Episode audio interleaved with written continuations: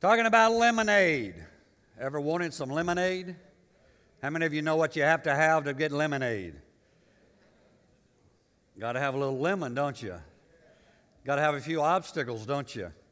We've been talking about turning obstacles into opportunities.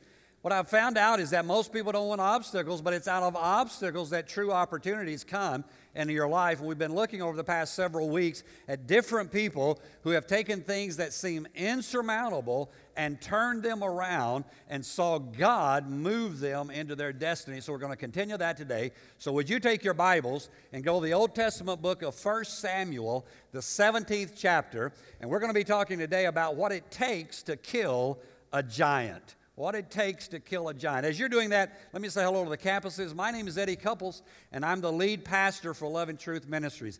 Every week, I hear from campus pastors about what's happening throughout Love and Truth Church, and I am excited about every report that I hear each week. So I thank you that what you're doing at every campus. I thank you for the job that's taking place there, and we join with you this morning to go into the Word of God. The book of 1 Samuel, the 17th chapter, is just a wonderful, wonderful story about David as he goes out and fights a giant named Goliath. And so we're going to pick it up in the 20th verse today. It says, Early in the morning, David left the flock in the care of a shepherd, loaded up, set out as Jesse had directed. He reached the camp as the army was going out to its battle position, shouting the war cry. Israel and the Philistines were drawing up their lines, facing each other. David left his things with the keeper of supplies, ran to the battle lines, and asked his brothers how they were.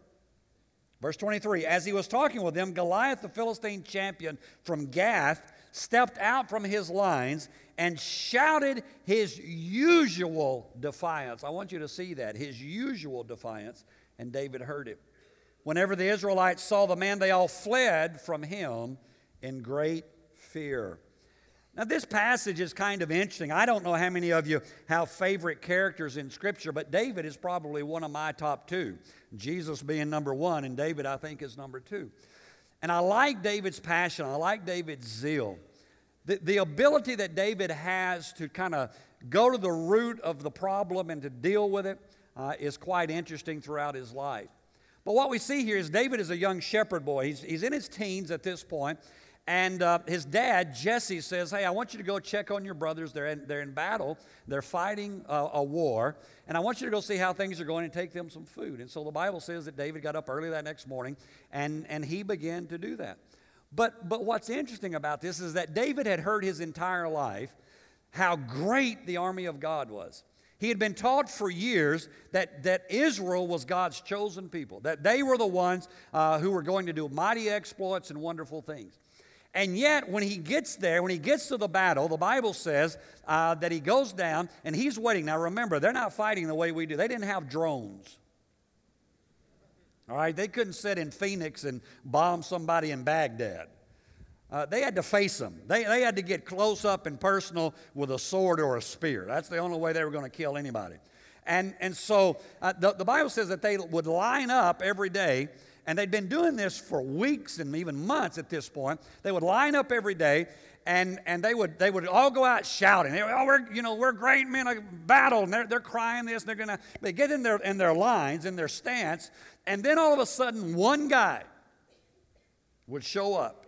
His name is Goliath. And the Bible says he's, he's called Goliath of Gath uh, because that's where he was from. Uh, Goliath is uh, a rather large man uh, he would have been a great asset to any NFL team.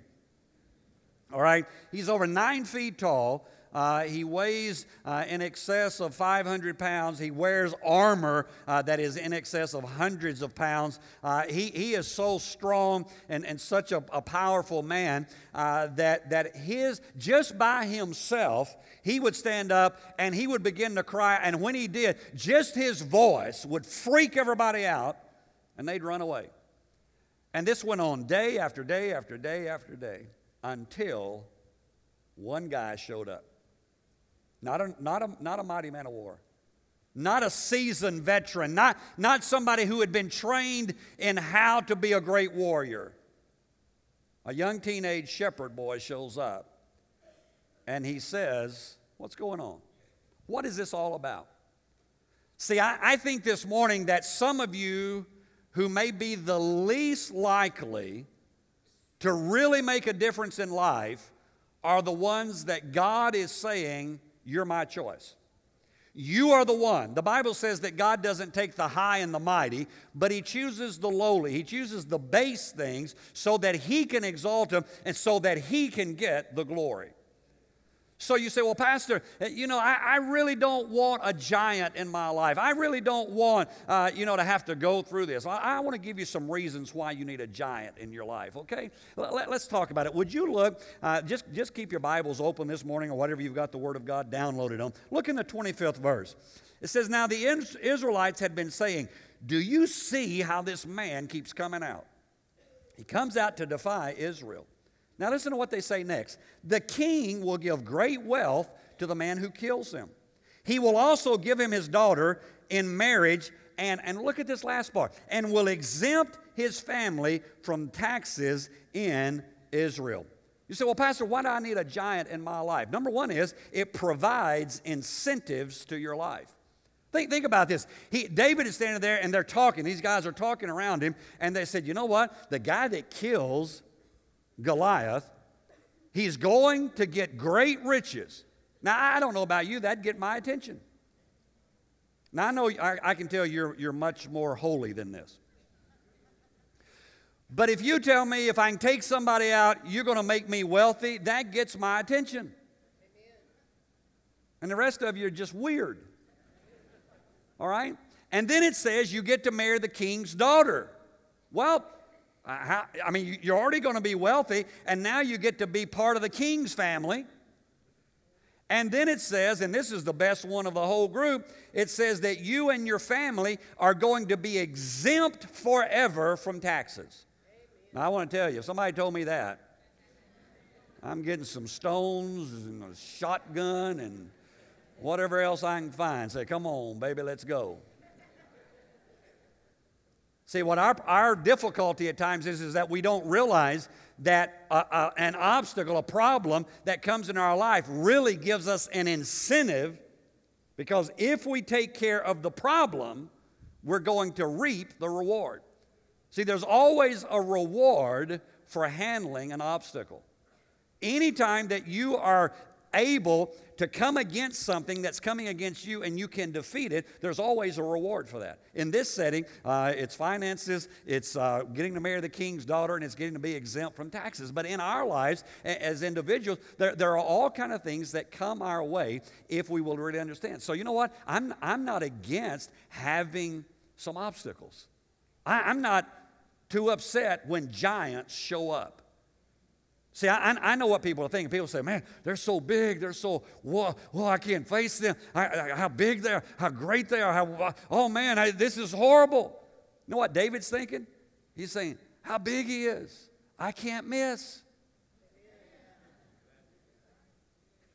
See, David's not thinking, oh, he's so big he's going to take me out. David's thinking, man, he's so big I can't miss him. See, so, some of you need to change your perspective. You need to quit talking about how big your problems are, how great. Do, do you realize I'm calling Goliath a giant? Do you realize that in this whole encounter that David never one time calls him a giant? The best thing David says about him is he's an uncircumcised Philistine, and he was not blessing him when he said that. All right?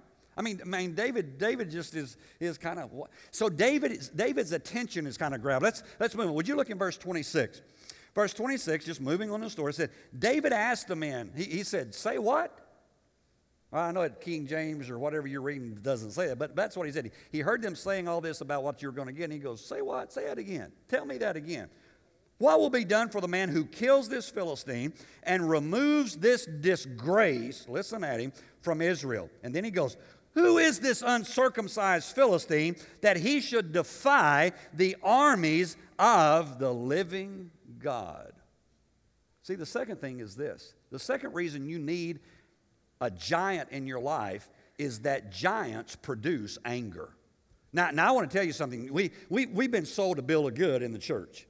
We've been told that if you get saved, then what you need to be is man be, pain be, and be real nice and, and just kind of just go with the flow. And just, you know, don't, don't rile up anybody. Don't. No, wait a minute. Somebody needs to get mad. But the pastor, the Bible says that, that anger is a sin. No, it doesn't. Read the Bible. Quit, quit quoting things out of context. Here's what the Bible says the Bible says, Be angry and sin not. Jesus got angry. Twice in Jesus' ministry, at the very beginning of his ministry and at the end of his ministry, Jesus gets so angry, he plats a whip, he goes into the temple, he starts kicking stuff over and beating people. Can you imagine me coming down the middle aisle today with an Indiana Jones hat on, cracking a whip? Come out! People be scared. I mean, they'd be going out every exit in this building, wouldn't they? Even people watching would be leaving. Like, man, I'm out of here, Jack. I can't. But but the, the whole aspect is, is that, that until you get angry, you won't change it. Well, I don't like this. Well, you know, this isn't. No, no, no, wait a minute. Until some anger enters in. Until you, say, wait a minute, I'm, I'm not going to put up with this anymore.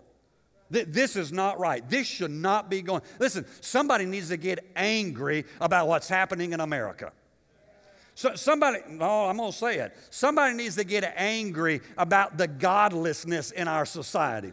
Somebody needs to get angry that we are exalting unrighteousness and putting down righteousness. Somebody needs to get angry that we've got the nation that is so wealthy and so much that we have, and we still have people who go to bed hungry at night and still live in poverty. We need to get angry about some things.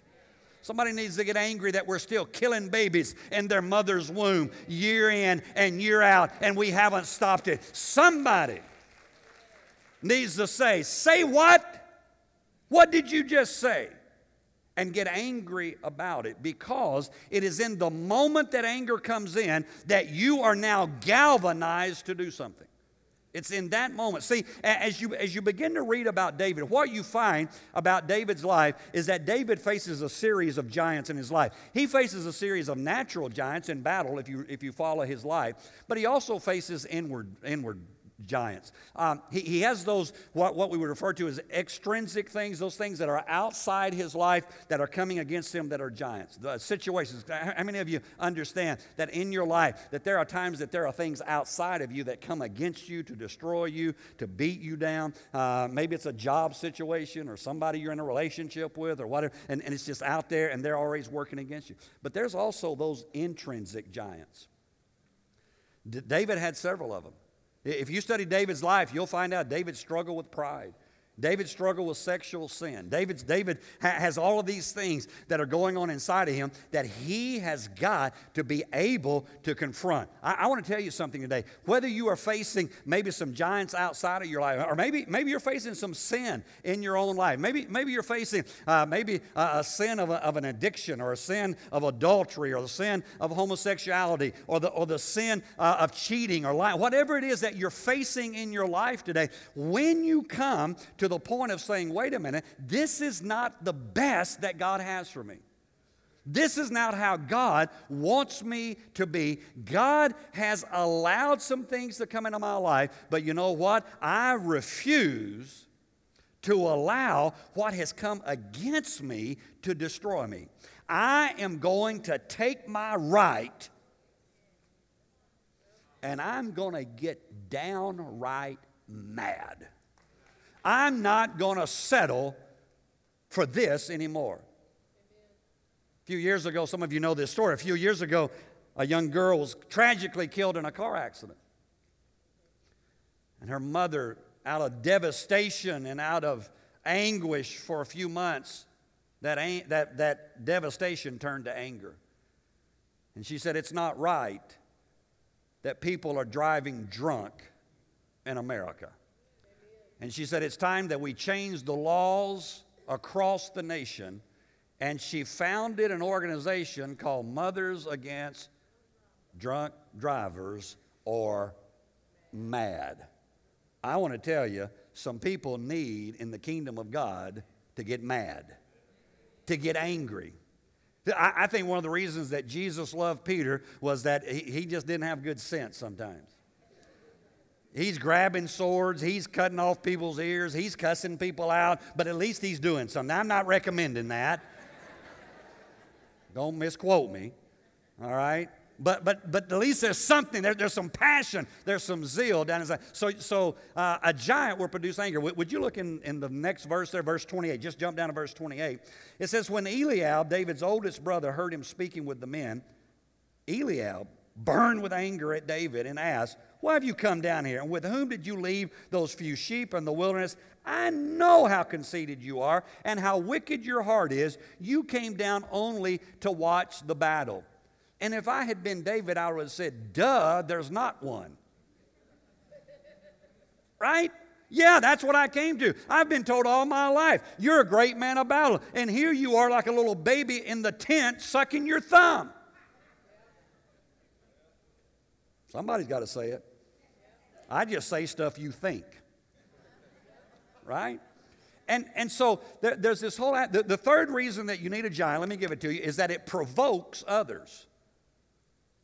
You say, huh? Yeah, it provokes others. Well, watch this. For weeks, and if you study that, probably for well over a month, everybody's been going out every day, and then Goliath stands up and goes, fee, fi, fo, fum. Okay, that's the wrong story. Just saying if you're still on, on the page with me, all right? He, he just says in that moment, send somebody out here to fight me, and if he wins, you, you're the winner, and if I win, we're the winner, and nobody else has a fight. And everybody runs away. They've been doing this week after week after week until David shows up, and when David shows up, his brother gets ticked. But remember, you have to get angry before you change the situation. See, something needs to happen in some of us today that we become angry because our anger is going to provoke somebody else who is around us. And not only, now watch this, not only uh, am I going to kill a giant, but guess what? Eliab's going to be blessed too. Remember? If you kill the giant, your family doesn't have to pay taxes. Eliab is getting ready to reap the benefit of his younger brother's anger, and he is going to be able to never pay taxes again because his brother is going to kill Goliath. I, I want to tell you, some of you need to understand that you're not just fighting for yourself. No, you didn't hear me. That, that thing that is up you're up against, that giant that's in your life, whether it's outside or inside your life, that thing that, that has control of you, that thing which is trying to destroy you, you're not just fighting it for yourself. You got brothers and sisters and children and all kind of people around you that if you will only do what God has called you to do, you will see not only your life being transformed, but you will see the life of all of those around you being transformed. Look in verse 31. We're going to skip some of this story today. Verse 31, he says, What David said was overheard and reported to Saul, and Saul sent for him. Now get this. Why you need a giant in your life is number four, is that it propels you. It's, it's like the afterburners kick in. David's over here. Saul's up in the tent. Now you got to understand, Saul's the king and Saul's the commander in chief. So he's way up in a tent, way high, and he's, he's, he's nowhere close to the battle. And, and yet, all of a sudden, word gets back to Saul. And in a moment, David goes from being the lowly shepherd boy down here to being sent for by the king. Now, I'll, I'll go real slow here because some of you need to hear this. Some of you look at people who pass you by and you get angry because they passed you by. What you need to understand that it just takes a moment for you to get promoted from being the shepherd boy to being the man who now moves into the palace. In a moment, if you will just allow God to show up in your life, and instead of saying, well, I guess it's just always going to be this way, I'm going to have to work at this company for 30 years and I hopefully, you know, I'll retire one day with good benefits and, and die and go home and be with Jesus. I mean, what a life, right? Boy, I can't wait till I get to the rocking chair and just rock. I mean, I've heard of rock and roll, but I ain't interested in that. I'm sorry, pardon my grammar. All right? I, I mean, really? That's, that's what life is about? Or could it happen that if you're willing to face the giant, that in a moment you can bypass the process and find yourself elevated to a place that is unbelievable what God can do. It's like the afterburners kick in. It's, it's like in that moment, you, you go to another place when you are willing to go into battle. Number five is this look in chapter 18. Would you just jump now? We're, uh, we, have gone through the battle because I don't have time to go into the whole battle. Uh, but verse, uh, chapter 18, verse 7 is after David's killed Goliath. It says, Now the women are singing. It says, As they dance, they sing. Saul has slain his thousands, and David his tens of thousands. And then it goes on. Look in verse 16, that 18th chapter. And it says, But all Israel and Judah loved David because he led them in their campaigns. All right? The fifth thing that it does is that it promotes you. A giant will promote you. If you take it out, it will promote you. It will take you place. Now, now let's let's do a little math here. Everybody ready? The women are singing, Saul has killed his thousands, and David has killed how many? His tens of thousands. All right? Now let's, let's, do, let's do real math. All right, this is old school math. This isn't new math. I don't understand new math. This is 1 plus 1 and 2 plus 2, all right? Let's read the story. How many people has David killed? Uno. One. That's about all the Spanish I know. Dos, tres, cuatro. Go that far, all right? One. He's killed one but in the moment of what he has done, he gets so promoted that the women now begin to sing about Saul, who has been a mighty man of war for years, and the king of Israel. They are saying, Well, Saul's killed some thousands, but David. You ever heard about momentum? Do you understand momentum? When you have momentum on your side, you, you are better than you really are.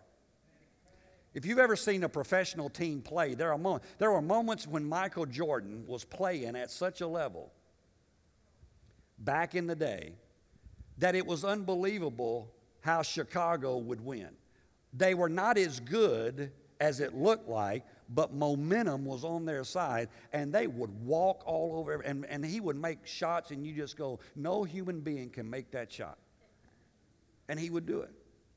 Why? Because momentum. David is the same way. And the Bible says that David goes from being the lonely shepherd. Get this because some of you are going to miss it if you're not careful. He said that the, David went from being the lowly shepherd to, in one fell swoop, now he is the commander of the children of Israel because the Bible says he was leading them in their campaigns. I, you know, I just want to have peace, Pastor. I just want everything to be nice. I just want everybody to love me. I just want everybody to say good things about me. There's a, there's a scripture that I've never really sweated. Here's what it says it says, Beware when all men speak well of you. Never sweated that one. Never went home and said, Sherry, we really got to pray because everybody's talking good about me. Never had that one. All right? See, what, what we've got to understand is, is that we are called to do something great. I believe with all of my heart that the scripture says that you were created in the image and in the likeness of God Almighty. And if you are created in the image and in the likeness of God, don't you understand that God, as, as who was it, Ethel Waters used to say, God don't make no junk that God has put destiny down inside of you to do such powerful things. And yet, if we're not careful, every time the giant stands up, we do what the children of Israel do and we run off. Instead of saying, wait a minute, I don't need to run off, I need to run toward it because that thing which has been sent as an assignment of darkness to destroy me is the very thing that's going to promote me. Let me, let me close with this. Let me, let me real quickly tell you what it takes to kill a giant. Now, understand when we're talking about killing a giant, we're not talking in the natural, so nobody misconstrue pastors. All right? Don't, don't go looking for anybody. All right? We're talking spiritually, emotionally, though, but we're not talking naturally, all right? Verse 20, we read to you earlier, says, Early in the morning, David left the flock in the care of the shepherd and goes through that whole thing, but he loaded up, he set out, he went on his way. Uh, the, the, number one thing is, is that you've got to have willingness. You, have got to be willing to do something. Now, now listen to me. I, I, I want to get in your business for a minute, all right? You, you are not owed anything by anybody. No, I didn't get enough amens. You, let me say it again. The government doesn't owe you. Your next door neighbor doesn't owe you. The boss man does not owe you. Society doesn't owe you. The only thing that you are owed in America is life and liberty and the pursuit of happiness. That's what you're owed. I knew you'd like it. I'm tired of the entitlement mentality that's ruining our nation that says, well, you just ought to send me a check for me doing nothing. No, no, no. You've got to be willing. The Bible says if you are willing and obedient, then you will eat the good of the land. The reason David gets promoted is not just because he showed up. Boy, I'm, y'all are loving this. First crowd liked it better. David is going to be promoted because David has a willing heart. Dad says go, he's up, he's out, crack of dawn, he's going. He's not waiting for everybody else to get there and then he shows up. He is on his way. That he has a willing heart. Look at verse 22. David left his things with a keeper of supplies and look at that next word, ran to the battle lines and asked his brothers how they were. There's got to be eagerness. If you want to kill some giants, you've got to be eager to do it. The, the people that are going to make it, the people that are going to make a difference in the world, the people that are genuinely going to change lives, to change our world, are not people who are sitting back waiting for somebody to come along and say, Come on, baby. You can do it. You little darling, you. You're so cute. Come on now. Let me help you.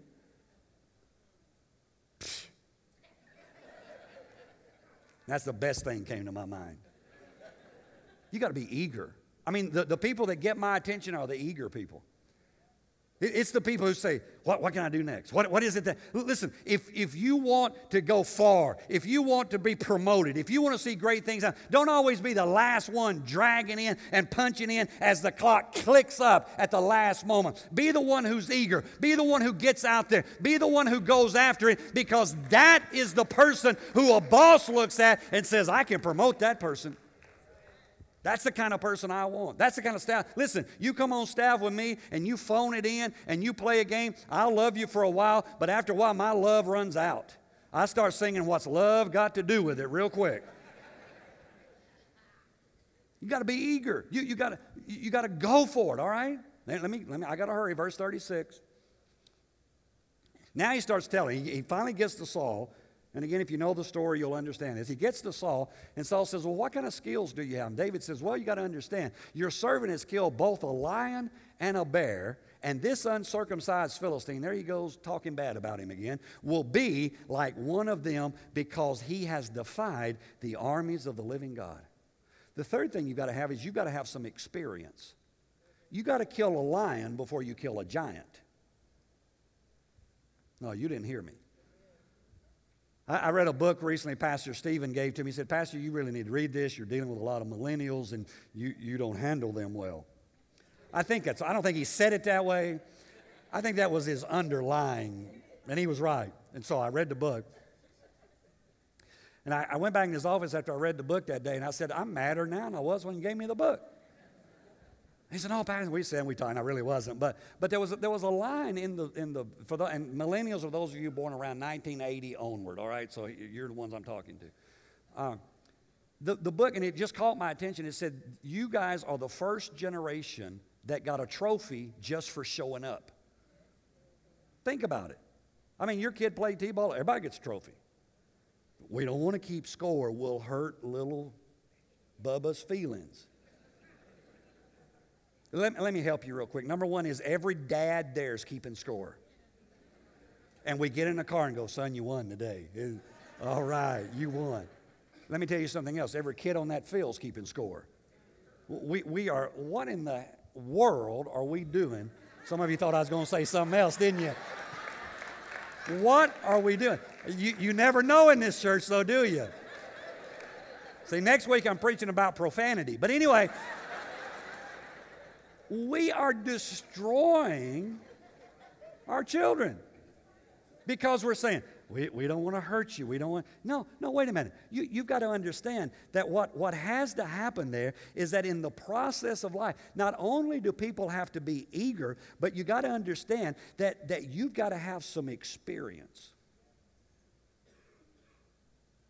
You got to do some things. You got to start off with a bear and a lion, and then you move to a giant in your life, if you want to be successful, if you want to move forward, it doesn't matter what area of life it is, if you want to get there, you got to be willing to do the little things. You got to be willing to do the small things. You got to be willing to do those things that nobody else wants to do. You got to be willing to pick up the piece of paper before you stand on the stage. You got to be willing to clean a few toilets before you sing on the stage. Well, you, if you knew my gifting, I'm trying to close. Some of you are praying I'll close. Let me give you the last one. Look in verse 45.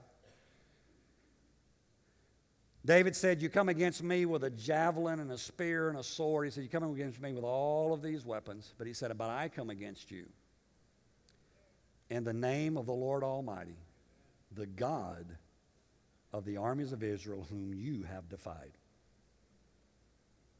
Fourth thing is this you always have to understand if you're going to kill giants, you're always dependent on God.